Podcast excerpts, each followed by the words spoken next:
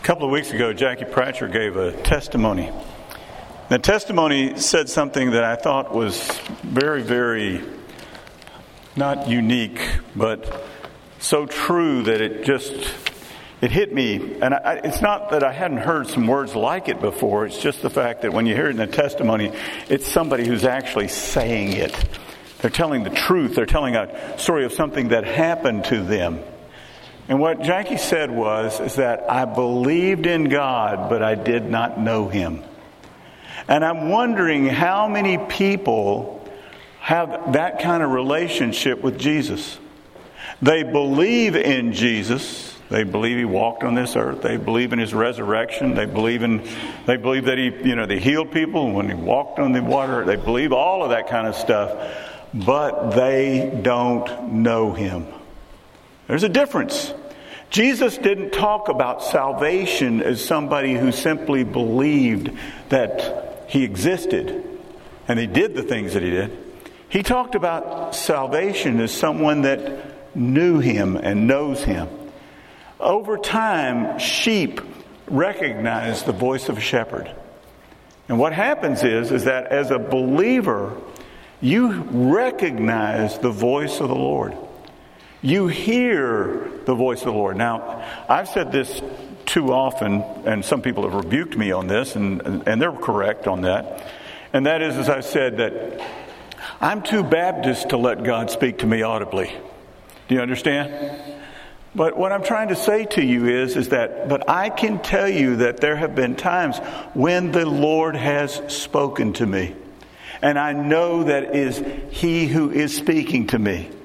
You see, a shepherd, a shepherd would go out and they would, you know, they tended their sheep, but at night sometimes they would come and get a few rocks and they'd put the rocks around. And they didn't have to go but very high because sheep are very timid animals. They're not going to jump over anything. And then they would herd their sheep in through what they would call the gate, which would be their, their this uh, opening that was there.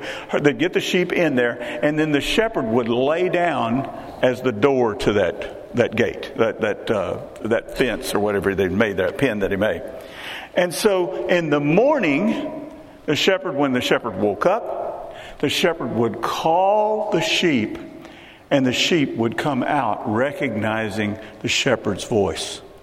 Now, here's the interesting thing about that is, is that sometimes I've heard this. I don't know this. I've never experienced this myself.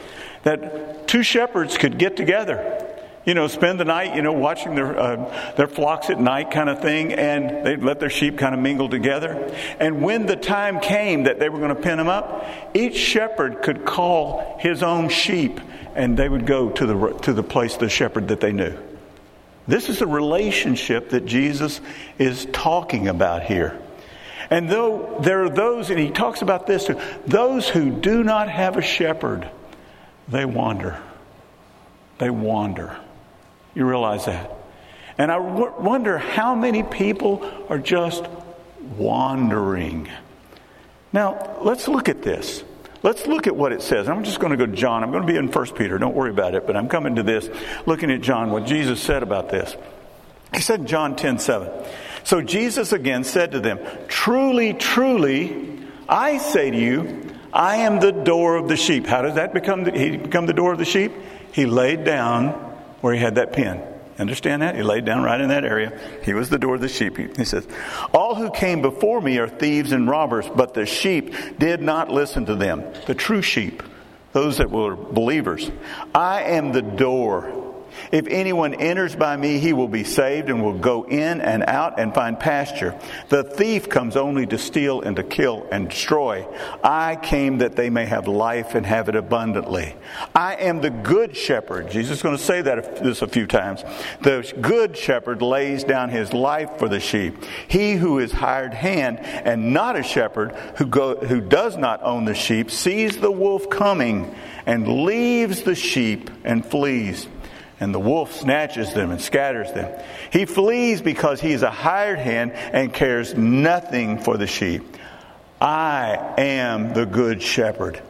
I know my own. And I looked this word up to make sure, even this morning, I looked it up one more time to make sure, absolutely sure.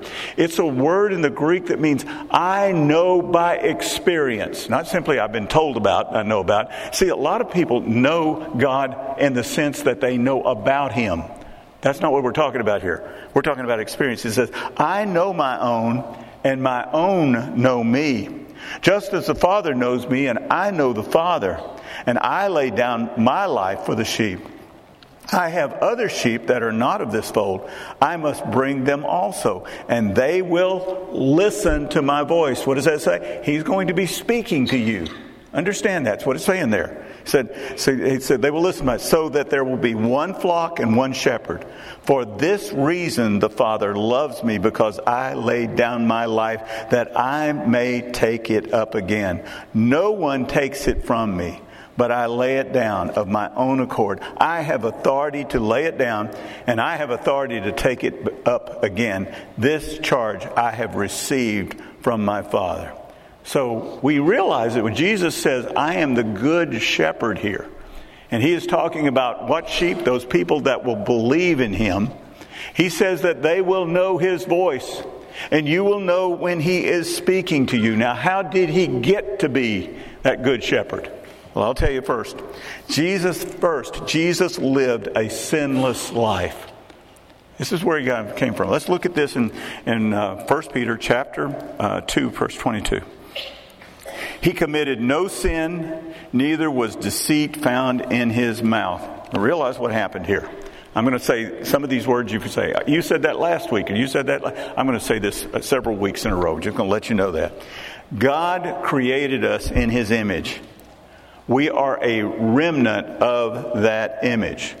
We have within us those characteristics that God has in Himself, and we were created in the image so that we would have those characteristics. Where God is a just God, we seek justice. Understand when, when somebody hurts somebody, what do you want to do? You want to seek justice, which is justice is what? Some kind of retribution upon that individual so that they can, uh, so that the, the, the penalty is paid for, essentially. We look for justice in that. Now, we've had our justice marred just like everything else that we've had that was the image of God, and sometimes we seek vengeance, and that's not what we, we should do. But we long for justice. Now, understand, just just a matter of, of fact just at one time meant faithful to the original. It meant faithful to the original. In other words, if you were just, you were just like the original. You understand what I'm saying? That's what it means. Just like the original. And so, let me give you another characteristic of God God is holy. He separated himself from the unjust. Holiness means that you are you separate yourself from that which is sinful. Now, the fall of man corrupted the image of God within us. And so that within ourselves, we are not just anymore. You know what we are not? We're not faithful to the original anymore. You realize that. We're not like God in, in this. Now, if Jesus had sinned, he would have been under the same judgment as that we have without him. We had the, he'd had the same judgment he would have been not faithful to the original. He would not have been just either. He, Jesus, by the way, is the only perfection that we can know. And realize this. But here's what has happened to us the devil preys on our humanity, he wants us. And what is he? You know, the thing about it is, he cannot steal our, our salvation. I can tell you what he can steal, though. He can steal your joy. He can steal your, the presence of God in your life. Uh, he can he can steal the purpose that God has for you. He can steal a lot of things in your life. You see, and so he tried the very same thing with Jesus, didn't he? He tried to prey on him. He tempted Jesus to turn the stones into bread. Jesus did not turn stones into bread, no matter what that popular song said. He did not turn stones into bread. He tempted Jesus to turn, he, he to um, tempted Jesus with the richness of the riches of the world. He tempted Jesus with the pride of calling the angels to catch him if he jumped off of this, this high uh, pinnacle. And so the devil knows that if he disqualified Jesus, he could not have been our good shepherd. You see, realize what he got to be our good shepherd by what? Why, he never sinned. Now, the devil is a strange creature. I mean, you realize this. He's a strange creature. He can live in the throne of God for an unknown eternity and still not know the nature of God. You realize that's what happened. I don't know how long that he was in heaven with God, but he was right there and, and he still didn't know the nature of God. He can know Jesus in heaven and still think that he's going to make him sin. you believe that? He can, he, he, you know, he's going to be ultimately defeated, and he has to know this. He's not a dumb creature. I didn't say that. I said a strange creature. He says, but he will fight on just to destroy God's creation as much as he can. But Jesus came to earth sinless, and he remained sinless that we would, might know his voice. Secondly, Jesus suffered. How did he get to be our shepherd? He suffered. Verse 23 of 1 Peter 2. When he was reviled, he did not revile in return. And when he suffered, he did not threaten, but continued entrusting himself to him who judges justly. Jesus did not try to avenge himself or administer justice in his words. Jesus may have rebuked the scribes, the Pharisees, and the chief priests, but he did not condemn them. He could have condemned them, but he didn't condemn them. And he didn't do so because there's, we're not talking about a salvation that is only at this instant. It is at this instant. Do you understand? When you come to know the Lord, it is now. But it is now and not and forever. It is a place that we're going to be someday. We realize our salvation when we are actually in heaven with Him. And so, what we have now is a hope.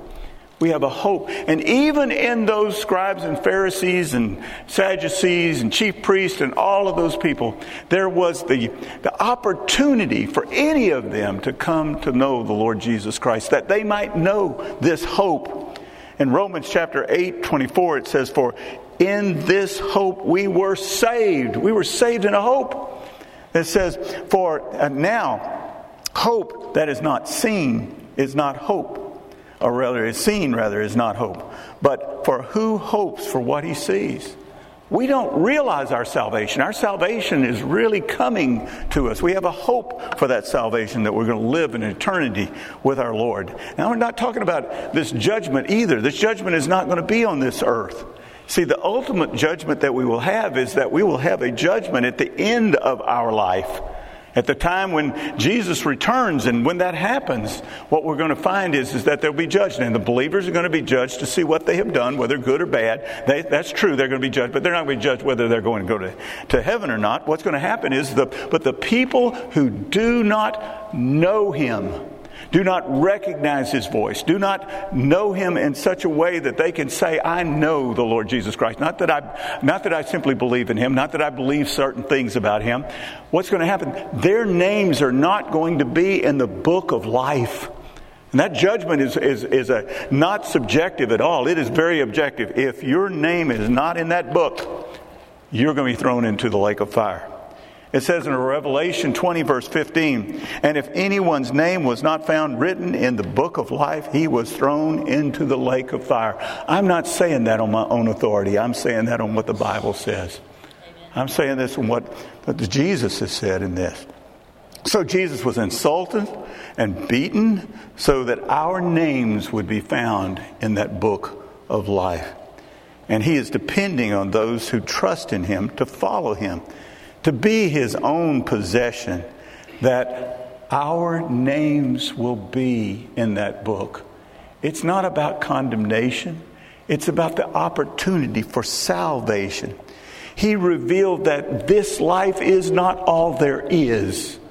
And if we put all of our eggs in this basket, we are going to be sorely disappointed because there will be, as I said, no subjectivity in that judgment. If you stand before the, in that great white throne, throne and your name is not in the uh, Lamb's book of life, if it's just not there, you will be thrown in. Now, I don't know what an eternity of hell would be like. I'm going to tell you that up front. I do not know what it would be like. I, I don't know what burning to death would be like. or continually burning. I don't know what drowning is like. I don't know what it's like to fall off a very tall building or something. I don't know of any of those things. I've dreamed that one, but I'm not certainly don't know what it's like. But let me tell you, Jesus did not want hell for you. I don't want it for you either.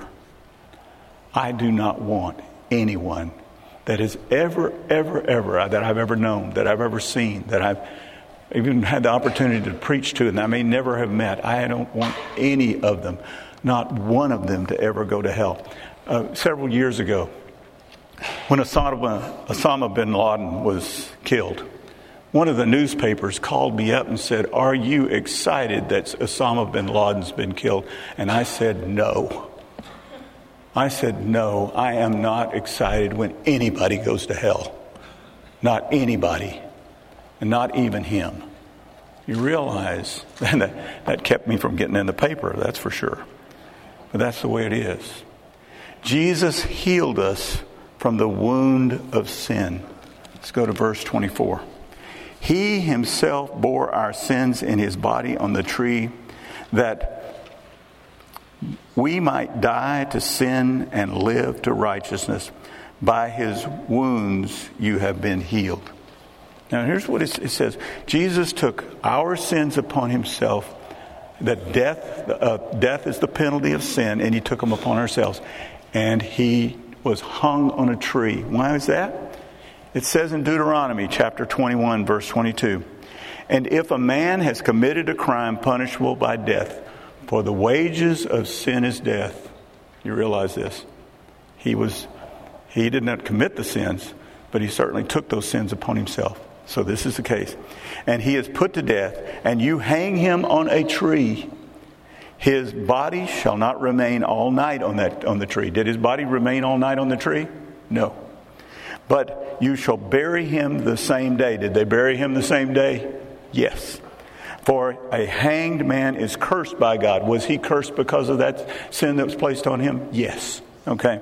You shall not defile your land that the Lord your God is giving you for an inheritance. Here's the situation. This came all the way from Deuteronomy. We knew how Jesus Christ was going to uh, be um, killed. He was going to be crucified on a tree because he had taken the sins which were worthy of death upon himself. And sin is a crime punishable by death. So understand when I, I, I, say these words to you, when I say these words to you, I'm not telling you something that I want to believe that I believe. I'm saying these words because there's the scripture themselves, and so many people are wandering around right now. And they, they know about, they believe in, but they do not know the Lord Jesus Christ. And so when it comes to this point where we say in, in Romans 6:23 for the wages of sin is death but the free gift of God is eternal life in Christ Jesus our Lord what we're saying here is is that the people don't have the life that God wants them to have and they won't have the eternal life that God wants them to have either. So Jesus died for us that we would not simply so that we would we would say okay i can continue to go on with my life and i can do whatever i want to do now because i'm going to go to heaven someday. And a lot of people who are not here in church today believe that. And that's the reason they're not in church. I don't need anything else. But what happened was jesus died for our sins so that we might die to sin and live for the righteousness that he has for us. But the average Christian does not understand that. They say, Well, I'm going to heaven anyway, so what? Well, there's a lot of so what's on this. One of the things that happened to us that once we got saved, sin no longer has a hold on us. Realize that. Sin no longer should have that hold on us. We should not be able to walk in the, the ways of the world anyway and just continue on in this, in this uh, debauchery and things that we're uh, involved in. You see, sin has no longer, we're no longer slaves to sin's penalty. You will, if you trust in the Lord Jesus Christ, if you know Him, you will never go to hell. That penalty is not there anymore for you. But you also, there's no longer slaves, you're no longer slaves to sin's temptation. Now, I realize you're going to be tempted. I realize that you're going to fall at sometimes. I understand that. But it's not because you don't have the Holy Spirit within you and you couldn't resist. It's because you don't resist. Yes, we have sin. And we continue to sin because we still have that fallen nature. But while we will still sin, that is not our calling. We are called to die to sin and live to righteousness. And so that what has happened is, is that in the scripture they gave us a way that we understand so that when we do sin, that we can come right back into that righteousness again. We fail. Yes, we fall down. Oh, I fell down. But you know what? We don't stay down. We get up. For the scripture tells us in 1 John 1 9, if we confess our sins, He is faithful and just to forgive us our sins and cleanse us from all unrighteousness. All unrighteousness, folks. See, this would be impossible without Jesus' sacrifice because what are we depending on? We're depending on what He paid on the cross one more time to forgive us of those sins. And when we sin, understand this as believers. If you think that there's, you can just sin and go on, there becomes a, a separation between you and God. Not that you lose your salvation, don't get me wrong on that. But you don't know that God is there. God is there, but you don't know it and you step away and you step away and you step away. And what you want, you want to come, be restored. You want to be restored in this. And so you confess. You confess. It says in that First Peter passage, Jesus' wound has healed us. Now, that's strange for you. That word wound means a mark after being struck. It means a black eye, a swollen area, a stripe. Some of them might, yours might say stripe. Now, the interesting thing about it is, is that it's in the singular. Every translation I just about read said, by his wounds, but it's in the singular. It's by his wound. It is not simply that he came and he was struck once or twice or, or 39 times. It was the fact that it is all one big wound, one big price that was paid for us. Now, the word for healed is, is, a, is a I'm going to give you a little Greek here. It's an aorist passive. Aorist simply means this it means it is completely done and it is over. You hear what I'm saying? It is completely done and it is over. And it is a passive. So it has it would mean you have been healed. So by his wound, you have been healed. And we're not talking about physical healing, obviously. You look at the context here. He says, We're not healed from all diseases, or we would have never gotten sick. No believer would ever get sick if that were the case. We're healed from the curse of sin. You know, a lot of times I read a fairy tale. Believe it or not, I read children's books as much as I do anything else. And I read those stories and I find in them there's pictures of salvation. How about Sleeping Beauty? Remember what Sleeping Beauty's uh, curse was? She would sleep until she has had a handsome prince kiss her. That's the story. I think of that and my Lord Jesus Christ. I was asleep, I was unaware, and guess what? He came to me. I think of Beauty and the Beast. Beauty and the Beast, an enchantress curses a prince for his lack of compassion. He is transformed into a beast until he learns to love and be loved. Do you realize what transformed the beast? The beauty. The beauty transforms the beast. And I think in terms that I was a beast and he came and he transformed me. You realize Here's the story I was cursed because of my own sin. I knew that there was a penalty for death. And I was cursed to die in a relationship without God. But Jesus paid that penalty for me. And the relationship between me and God was made alive. It says, Then Jesus, the great shepherd, has returned him to himself. Let's look at verse 25. For you were straying like sheep, but have now returned to the shepherd and overseer of your souls. See, I wonder how many of us can honestly remember when we were wandering around without Jesus. And that the word for straying is, is passive. That means that we were being led astray. It doesn't mean we were straying, but that we were being led astray. A lot of people don't realize that the world is leading them astray. A lot of people, I think that most people know you've got a purpose in your life, but you don't know what it is. Let me give you a, little short deal here. Per, uh, when Rick Warren uh, wrote The Purpose Driven Life, do you realize he sold millions of copies? He said that he made so much money after writing that book that he could buy an island. I mean, I don't know how much money that is, but that's a lot of money. And, and the situation was is that was it only the saved people that bought that book? And the answer is no. A lot of lost people bought that book. Do you know why the lost people bought that book? Because they were wandering. They were looking for someone to tell them what is the purpose for my living. They were wandering and they were being led astray. But Jesus is the good shepherd. He's the good shepherd that we've found not only in the New Testament, he's the good shepherd from the Old Testament. Psalm 23 says, The Lord is my shepherd, I shall not want. He makes me lie down in green pastures. He leads me beside still waters. He restores my soul. He leads me in paths of righteousness for his name's sake. Even though I walk through the valley of the shadow of death, I will fear no evil, for you are with me. Your rod and your staff, they comfort me. You prepare a table before me in the presence of my enemies. You anoint my head with oil. My cup overflows. Surely goodness and mercy shall follow me all the days of my life, and I shall dwell in the house of the Lord forever. Sounds like Jesus, doesn't it? Sure sounds like Jesus. Now remember, I said we were created in God's image. Now, God is full of purpose. He's full of purpose. You know, He created us with a purpose, and He indelibly printed a purpose upon our lives. And, you know, you really don't know God until you discover that purpose that He has for you. Purpose is found in how you're gifted, purpose is found in the Lord.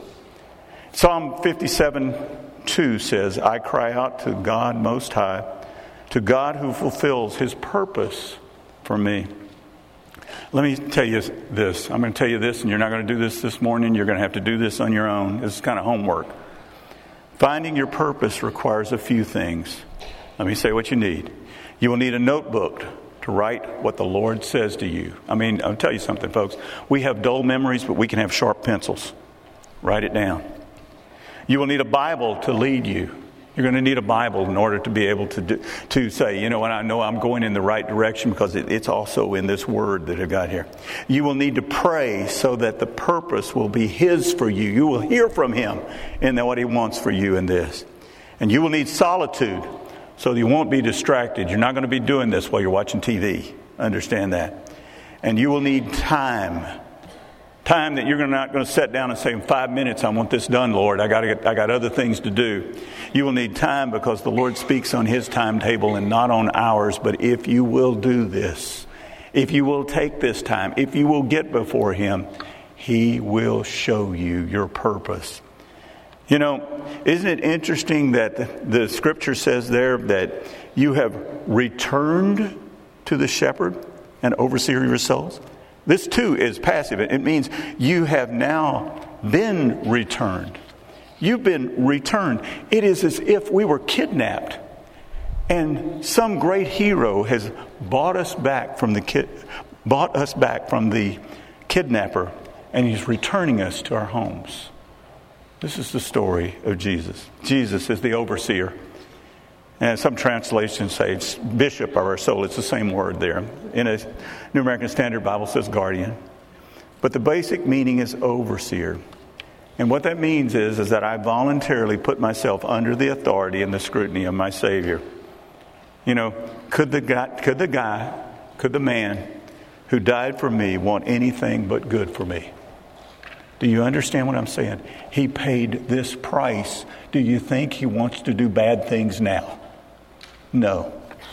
Jeremiah 29 11 says, For I know the plans I have for you, declares the Lord. Plans for welfare and not for evil, to give you a future and a hope. But understand, this good news is for those who know Him.